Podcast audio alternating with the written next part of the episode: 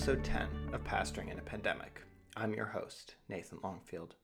Today is Tuesday, May 5th, and we'll hear from Reverend Andrew Phillips, pastor of Hopkins and South Monterey United Methodist churches, to discuss what he has been doing to pastor during COVID. Remember to follow us on Twitter at Pastor and Pandemic.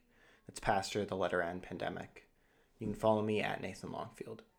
You can now get the podcast on our website, Apple Podcast, TuneIn, Spotify, Google, and others. Please remember to download, rate, and review the podcast. We will be back after a quick break to hear from Andrew about how he is pastoring in a pandemic.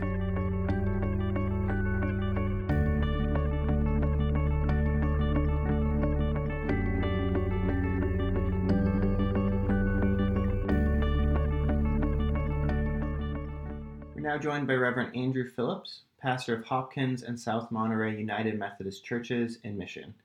Andrew, thanks for joining us. Glad to be here.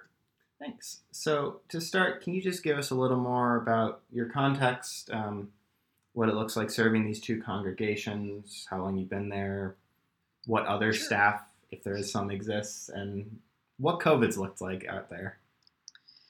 Yes.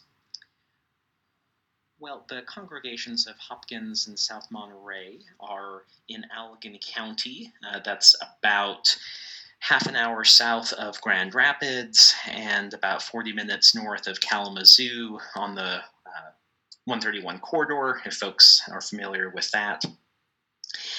The churches have been in Methodist speak yoked uh, for um, at least 60 years, and so they are kind of used to sharing a pastor.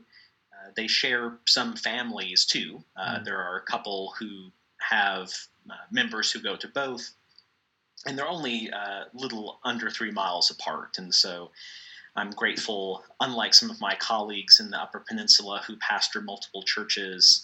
um, I have one up there who actually has two churches in two different time zones Oh, wow. and so he manages to do like uh, 11 and 11.15 service every sunday because of driving across the time change so i don't feel so bad about my situation considering it's all in the same time zone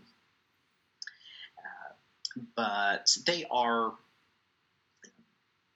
i've been there for uh, about coming up on two years and it's in terms of uh, kind of compensated staff. It's myself and a, a church administrator who's part time.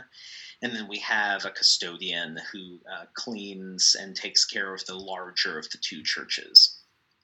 And in terms of COVID and what it looks like out there, I think, like a lot of smaller and a lot of mainline congregations in general, uh, they're older. Uh, and so when we first started thinking through kind of what our life together would look like in this era, and I started counting up the people who are over 60, folks with pre existing health conditions, and we actually have a number of um, uh, pregnant or nursing moms at the moment. And when that list was put together, there were not many people left. Hmm. Uh, and so that made it easier in that sense uh, to think about uh, suspending our in person gatherings because the vast majority of our congregations were, were going to be in that high risk category. Mhm.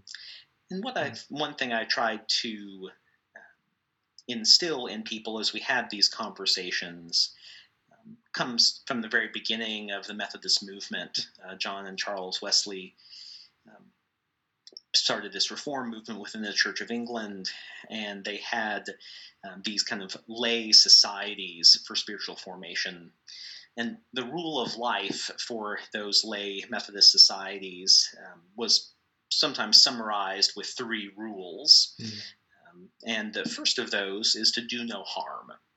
And to me, that was one of the most helpful ways of thinking through some of the initial decisions around coronavirus was we were being asked to do no harm to our neighbors um, by staying home and not gathering. And I think that was something that the people of Hopkins and South Monterey kind of understood that that's part of our rule of life as a people called Methodist. And it was something that was easy to kind of think theologically about a stay at home order. Mhm. And so I tried to cast it as much as possible as this is a opportunity for us to do no harm. Mhm. Yeah, It's really good. Uh, so, what does um, worship or um, community life looked like uh, during this? So, worship has looked significantly different in a lot of ways. When we first kind of got to this point of having to think about what worship looked like in this uh, era of uh, social distancing that we may do no harm, I was kind of of two minds. The, the first is one where technology would take a center stage. Tech is part of my life. I'm pretty proficient with it, and I have the skills to be able to help a congregation do that pretty well. I was also, I think, somewhat hesitant uh, because I did not want church to become less participatory than we are called to make it. Uh, and in, in, this respect, I uh, respect very much the work of Chris Smith, uh, who's down in Indianapolis, and his Englewood Review of Books, and some of the slow church work he has done. And so as we started to think about what this would look like, the two things I was trying to hold together were kind of worship as the gathering and the work of the people of God, and as robust a kind of participatory worship as we can have, and also realizing that that was going to have to be facilitated with some kind of technology. So, mm-hmm. holding those two things together. What came to mind was trying to find a platform where kind of everyone in our church community could gather, kind of regardless of their um, technical comfort or their avail- availability of internet access or anything like that. And those are challenges in an older community, a rural community. Uh, and so I tried to think about what that might look like. And where we landed ultimately was Zoom with some important kind of additional features turned on. So if there's one piece of uh, uh, if there's one piece of a soapbox I would like to get on today, it is if you pay Zoom enough money, you can, in fact, initiate a call from Zoom to a phone number where all someone has to do is answer the phone and press one. Mm-hmm. And this was a game changer for us. That in the early the early couple weeks, I spent a lot of time on the phone with you know parishioners who were older and kind of less tech comfortable, walking them through how to join a Zoom call on the phone. And lots of times, drawing on my kind of tech uh, background, I would you know, get them on the phone, check in with them, how things are doing, and then ask, can we practice this? And so I would give them the instructions. They had been mailed to them as well, and say, all right, I'm going to hang up now. Give me a call. I'll be waiting on Zoom for you. And if you, we don't connect, I'll call you right back. And so a lot of it in the first couple of weeks was a lot of hand holding to make sure that we could make this work. Then we had some sagas with uh, Zoom bombing, not our congregations personally, but other mm-hmm. congregations. And we dealt with Zoom passwords and their attempts to make it more secure, which I appreciate. But again, trying to hold th- this participation as one of our high values. And so, what we discovered is that, again, if you're willing to pay for uh, some extra features, it can be as easy as answering the phone. Mm-hmm. And that's something anyone in my community can do. And thanks be to God, that has meant that we are actually seeing higher attendance in this time of social distancing than we saw in person. Mm. And some folks who are um, kind of typically unwillingly absent from church are some of our most faithful attenders because all they have to do is answer the phone 10 minutes before service starts and press one. Mm-hmm.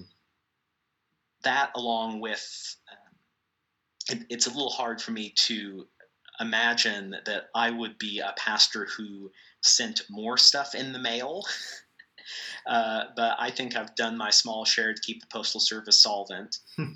um, we now send you know bulletins and announcements to everybody every week mm-hmm. uh, because we discovered that even sending it in the mail to people who have internet access, they didn't read it.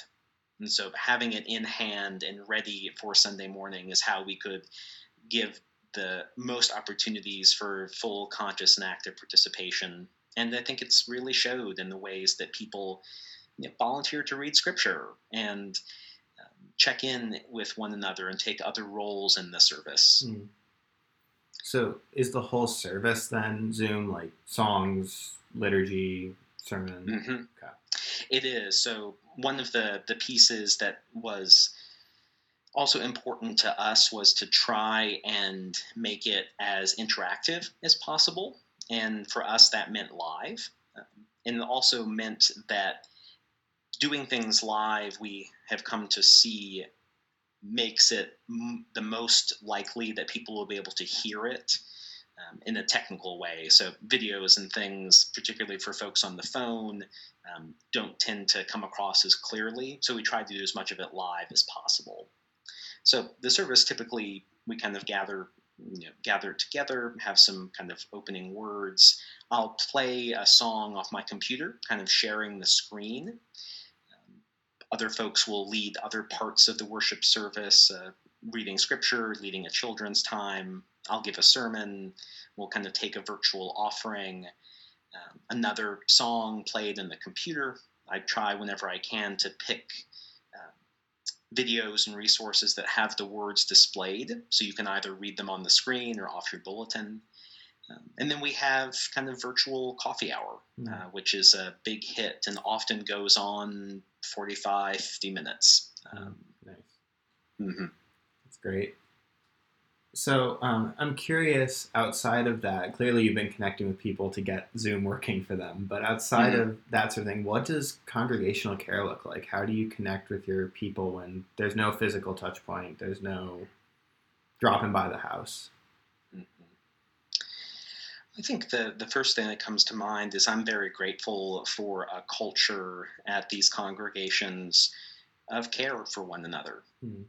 Something that is there long before I got there and will continue long after I'm gone. Um, one of the things that I quickly discovered when I got to uh, this appointment is that there was a prayer group on Tuesday mornings and there were a few of the senior saints who had been praying together for decades. And they invited me to come. They said they always invite pastors to come, but they sometimes didn't. And it wasn't long before I discovered that this was the most important hour of my week. Mm-hmm. Not only because it gave me the opportunity to pray with and for my people, um, but the saints gathered at that table knew everybody and everything. And because we're in a village of 600 people, that includes everybody and everything in the village and in the kind of surrounding social network. And so that time became invaluable for checking in on people and hearing how other people were caring for their friends and neighbors. Mm-hmm. So, one of the things that we prioritized was making sure that prayer group continued in this uh, social distancing era. So most of the time, by the time I get on Zoom on you know the morning we have the prayer group, some of them have been, already been on there. uh, to make sure they're connected and ready to go. And I think having in in our case, I know some congregations have opted for kind of more formal ways of um, you know lay leaders in the congregation checking in on particular people. Um, in the congregation the size of ours, it tends to be more organic, mm-hmm.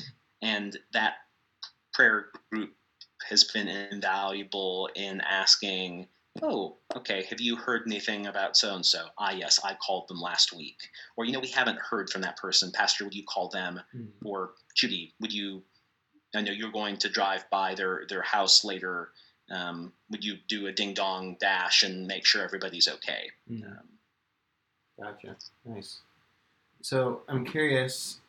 I don't know what other mission outside the prayer group um, were going on in a regular rhythm, but mm-hmm. what has that impact of the other sort of regular events or non-regular, but lost during this time? Mm. The thing that most folks have commented to me that they miss the most is choir practice. Mm. And that, again, for both its kind of um, opportunity to to gather and to kind of have good Christian fellowship. So that's something that people have commented they have missed. They've missed other parts of our music ministry to um, most of our musicians, like most of the congregation, fall in that high risk category. And I think they are rightly concerned about leaving their homes, even to come to the church building to you know, record a hymn for Sunday. So we've Mm-hmm. been not doing that Yeah. out of kind of respect for, for their health. I think one thing that has continued, and we've been very grateful for the support we've gotten in our community, is that churches, along with a few others in town, um, host a food a food bank, Mm. and we have seen both the need for that increase and an outpouring of support to match it. Mm.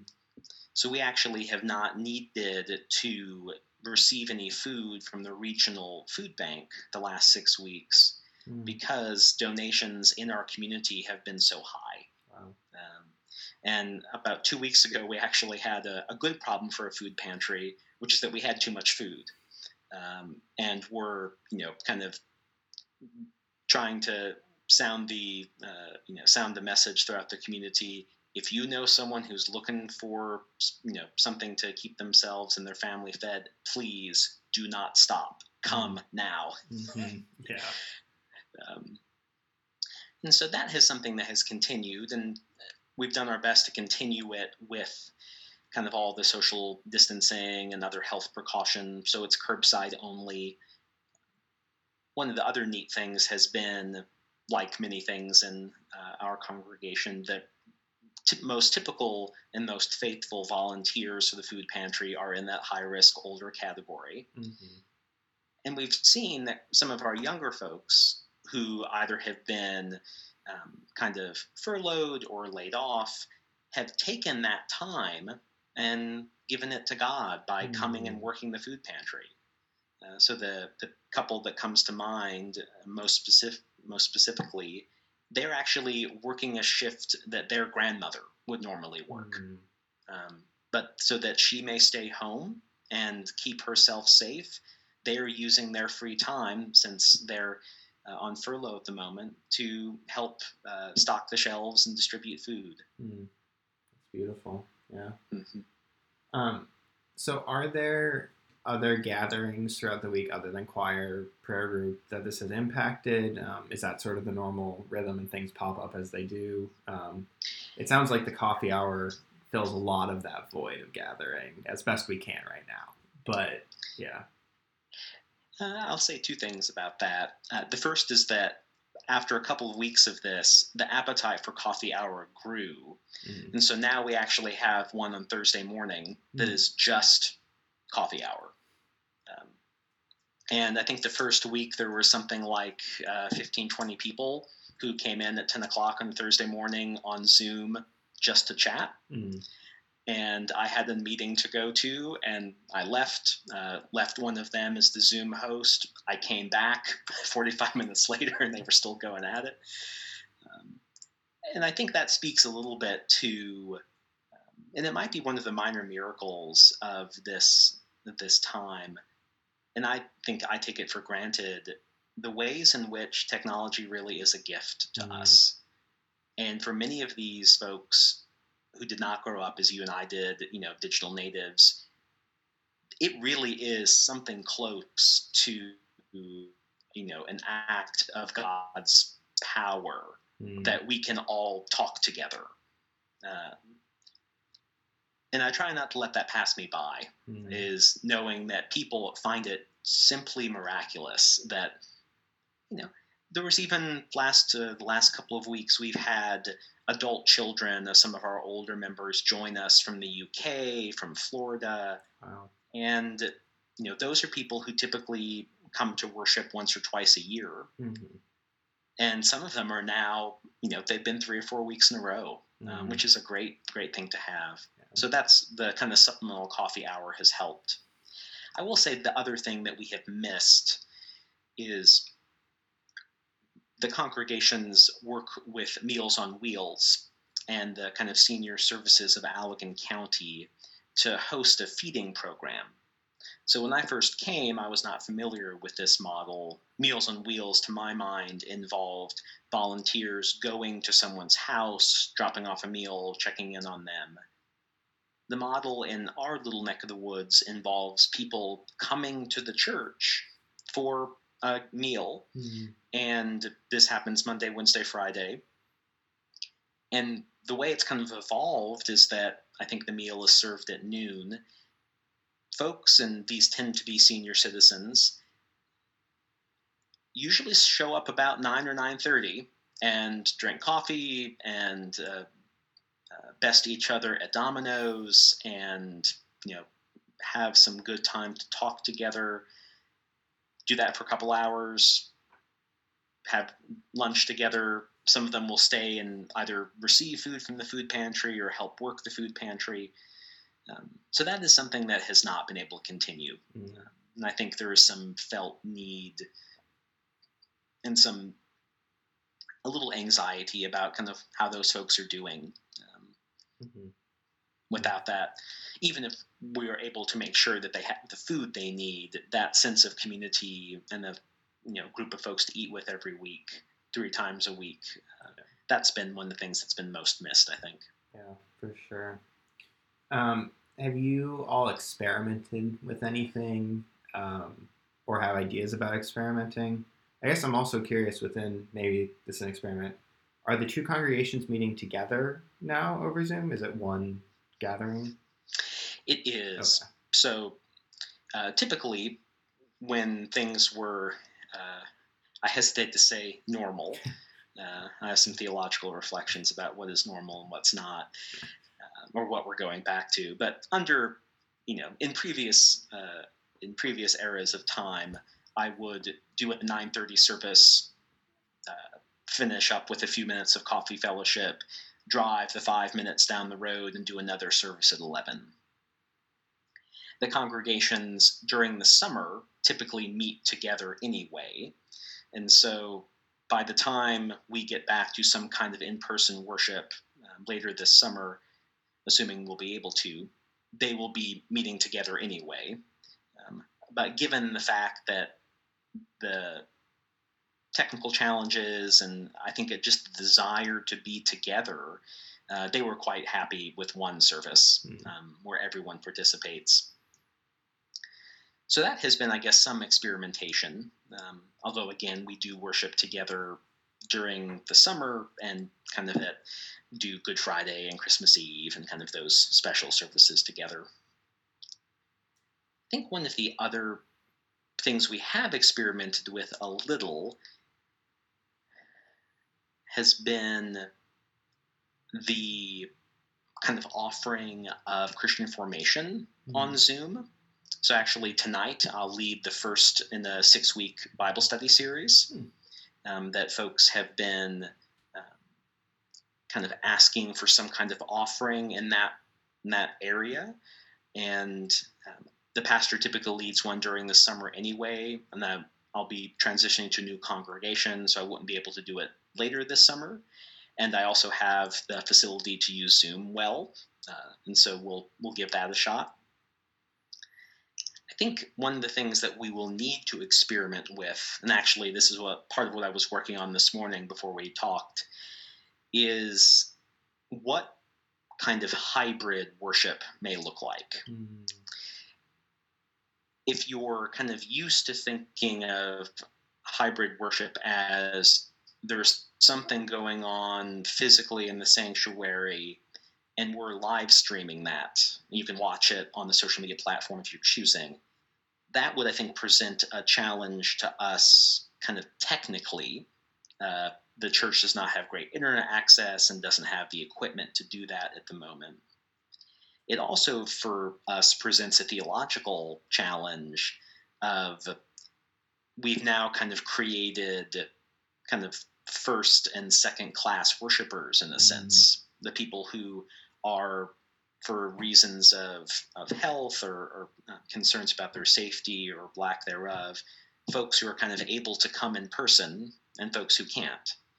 And I don't quite know yet how to kind of bridge that gap. Um, I've had all kinds of thoughts about, uh, you know, having, you know, kind of a Zoom meeting going on while we're in the sanctuary, and one of the scripture readers doing it from home, one of them doing it from the sanctuary, uh, kind of doing prayer requests and praises and in both simultaneously. Um, and while that would work, uh, it's a little daunting to think about how to do it, yeah. uh, particularly when I'm attempting to both kind of faithfully lead worship and be the tech person.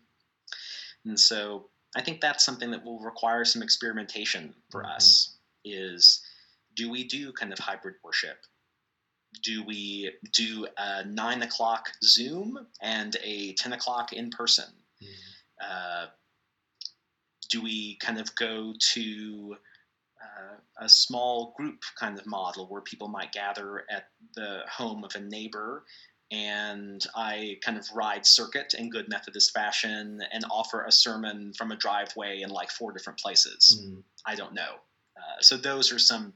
So for the moment, I think there hasn't been that much experimenting other than kind of doing church on Zoom, which was new for everybody, right. and we're hmm. looking to do quite a bit in the months ahead. Yeah. Uh, I'm curious I think I've heard hints of this in your other answers, but I'm curious what you learned about your congregation, um, or maybe had reinforced in this time something you already knew um, as they managed this in their way. Mm-hmm. That's a good question. And it's a timely one, too. I made reference to the fact that I'm uh, being appointed to another congregation later this summer. So while this is going on, I'm also uh, trying to prepare uh, my successor, um, making sure that you know membership records are up to date and pastoral care information is accessible, keys labeled, all those good things. And I think one of the things that has been reinforced is that the congregations trust me. Mm.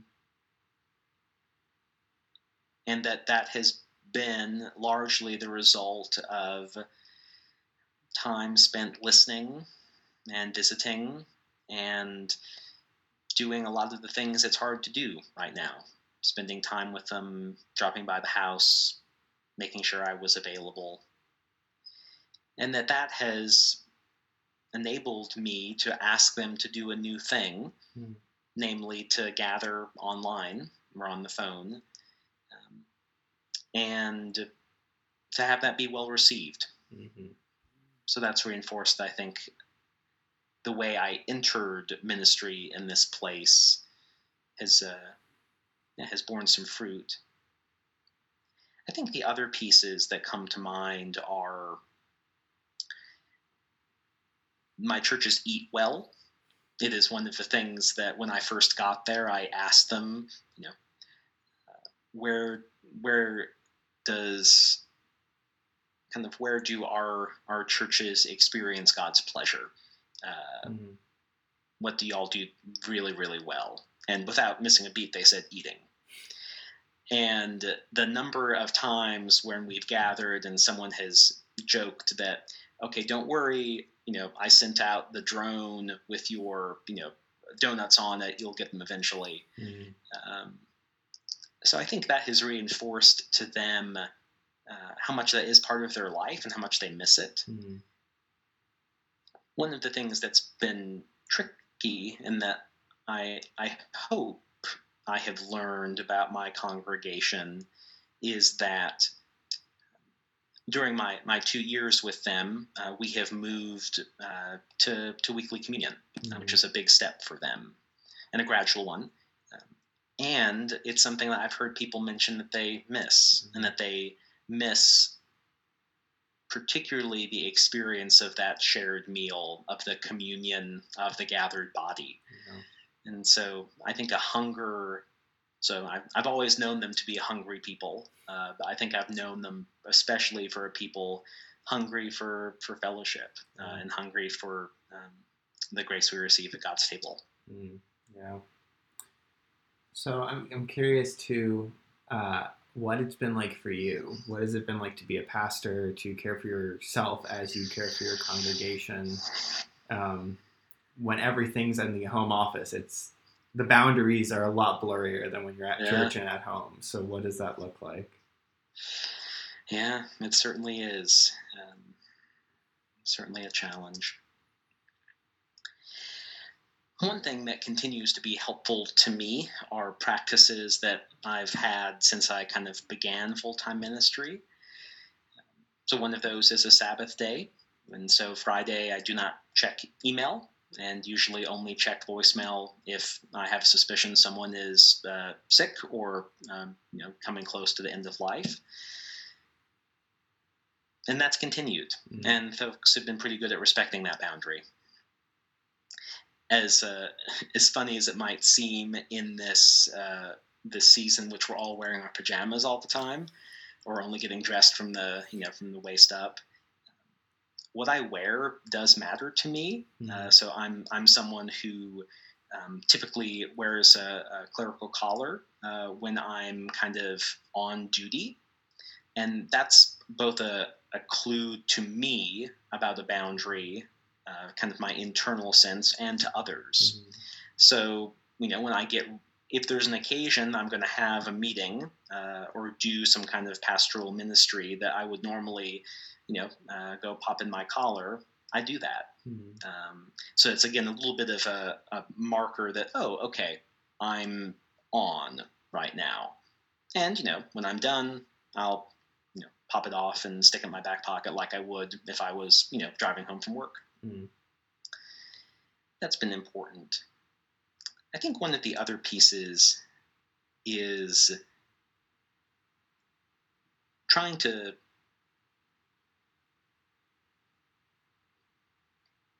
almost think about this season as an invitation to focus on the things that only I can do. Um, and I guess I think about that less as me, Andrew, and kind of more me as the person living into the pastoral vocation in this community.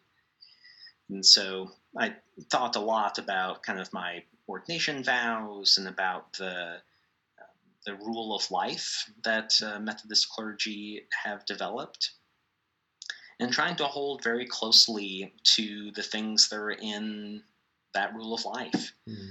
Um, and to try to let go those things that are not. Um, and to kind of ask myself, is this is this thing that I'm tempted to do? Um, it may well be good.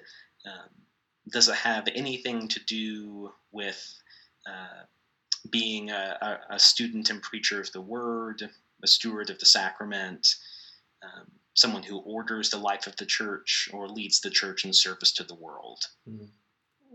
And if it doesn't, or if that's a pretty loose connection, it might need to go. Mm. Um, and so, one of the things for me that has been, uh, I think, a practice of giving up has been um, finances, mm. and that that is something my congregation has good leadership in. I have a, a treasurer who is quite diligent and finance chairs who are, are faithful, and I've not really given much time to it. Mm. Um, and just to say, yep, that is certainly ordering the, uh, you know, that's certainly part of ordering the life of the church is kind of our our common financial resources. Uh, but we've equipped equipped and empowered uh, lay folks to do that well, mm-hmm. and. I zoomed into a finance committee meeting and they told me everything was okay. And I took their word for it. Yeah. Great. So, out of that, um, what is some advice, some wisdom you would offer to other pastors and congregation members in general about mm-hmm. what to do in this time, how to be faithful and healthy? Mm.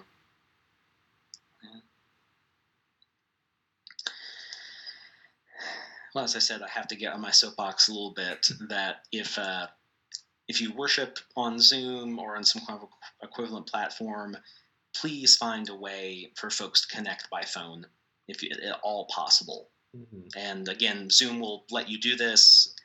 And if uh, if my 97 year old parishioner can come every Sunday, and in fact, this last Sunday she called me uh, about an hour before church started because she wanted to make sure that she was going to participate. Uh, mm-hmm. Uh, so, uh, for for the love of God and the people of God, find a way to do it on the phone. Mm-hmm. Uh, that's my my soapbox there. I'm sitting here looking out a window and thinking about what one of my mentors in ministry did when I was a, a student. And I once saw her in her office working on working on the sermon. And she kind of after a couple hours of doing that and i knew that she was trying to get it finished before kind of some other important things. And after a couple hours work i noticed that she just kind of got up and left the office and was gone for about 25 minutes. And mm. it was just kind of unlike her to just get up and leave i had work to do so i just continued. And she eventually came back and sat back down and, and, you know got to work. And later i asked her so you know you disappeared for half an hour. What was that about? Uh, and she said that she, he said something to the effect of god and the work of god that is not something that you can force mm. and for her getting up and taking a walk outside was a practice of not trying to force a sermon, not trying to force a word. And I think that that invitation for us to kind of stop what we are doing, stop a to stop, I think, what can be a pretty destructive drive to always be doing more, to always feeling like we're never doing enough, and to go outside and to enjoy the good gift of God's creation, hmm. I think is a, a practice that I try to keep for myself and would commend to others. Yeah, yeah, that's great. Uh, so I guess finally, where can people go if they want to learn more about you, the congregations, all that good stuff? Sure. So they can go to, for information about the church, they can go to hopkinsumchurch.org. And you can find information there about uh, joining our Zoom meetings. It is a little bit um, obfuscated to kind of keep out uh, any potential Zoom bombers, uh, but you can find it. You can also find ways to contact me on there. Uh, personally, you can head to uh, REV, so revandrewphillips.org, my own little landing page. And particularly if there's anyone out there who would like to talk about using the phone. uh, I'm just thinking about what the title of this podcast episode is going to be, and it's um, I'll leave it to your good judgment. But in my mind, it's like, will this guy shut up talking about the phone? Um, but the, if anyone wants to talk about that, I would love to. Uh, and it is something that actually, as I'm preparing to go to a new congregation, which is not kind of doing, they're kind of pre recording a service and putting it online, which mm-hmm. is great. I told them about this little phone experiment on Zoom I've been doing, and they said, "Oh, you know what? We might really need that." Mm-hmm. Um, so I'm, I'm an evangelist for the for the use of the phone in these times, and that comes from someone who doesn't really like talking on the phone all that much. Uh, so, great, great. Thank you so much for joining us. Oh, you're most welcome. It was a lot of fun. Great,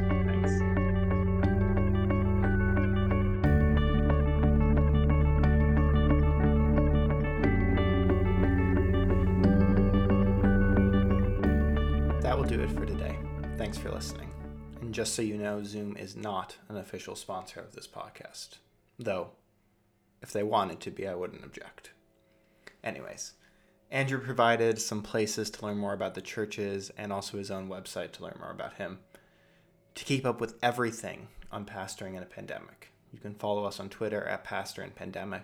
That's Pastor, the letter N, Pandemic. You can follow me at Nathan Longfield. Please follow, rate, and review us on Apple Podcast, and you can listen on there, our website, and any other podcast platform. Please join us again next time as we talk to Jay Keel, children, youth, and family minister at St. Luke's Lutheran Church in Middleton, Wisconsin, to see how he is pastoring in a pandemic. Grace and peace.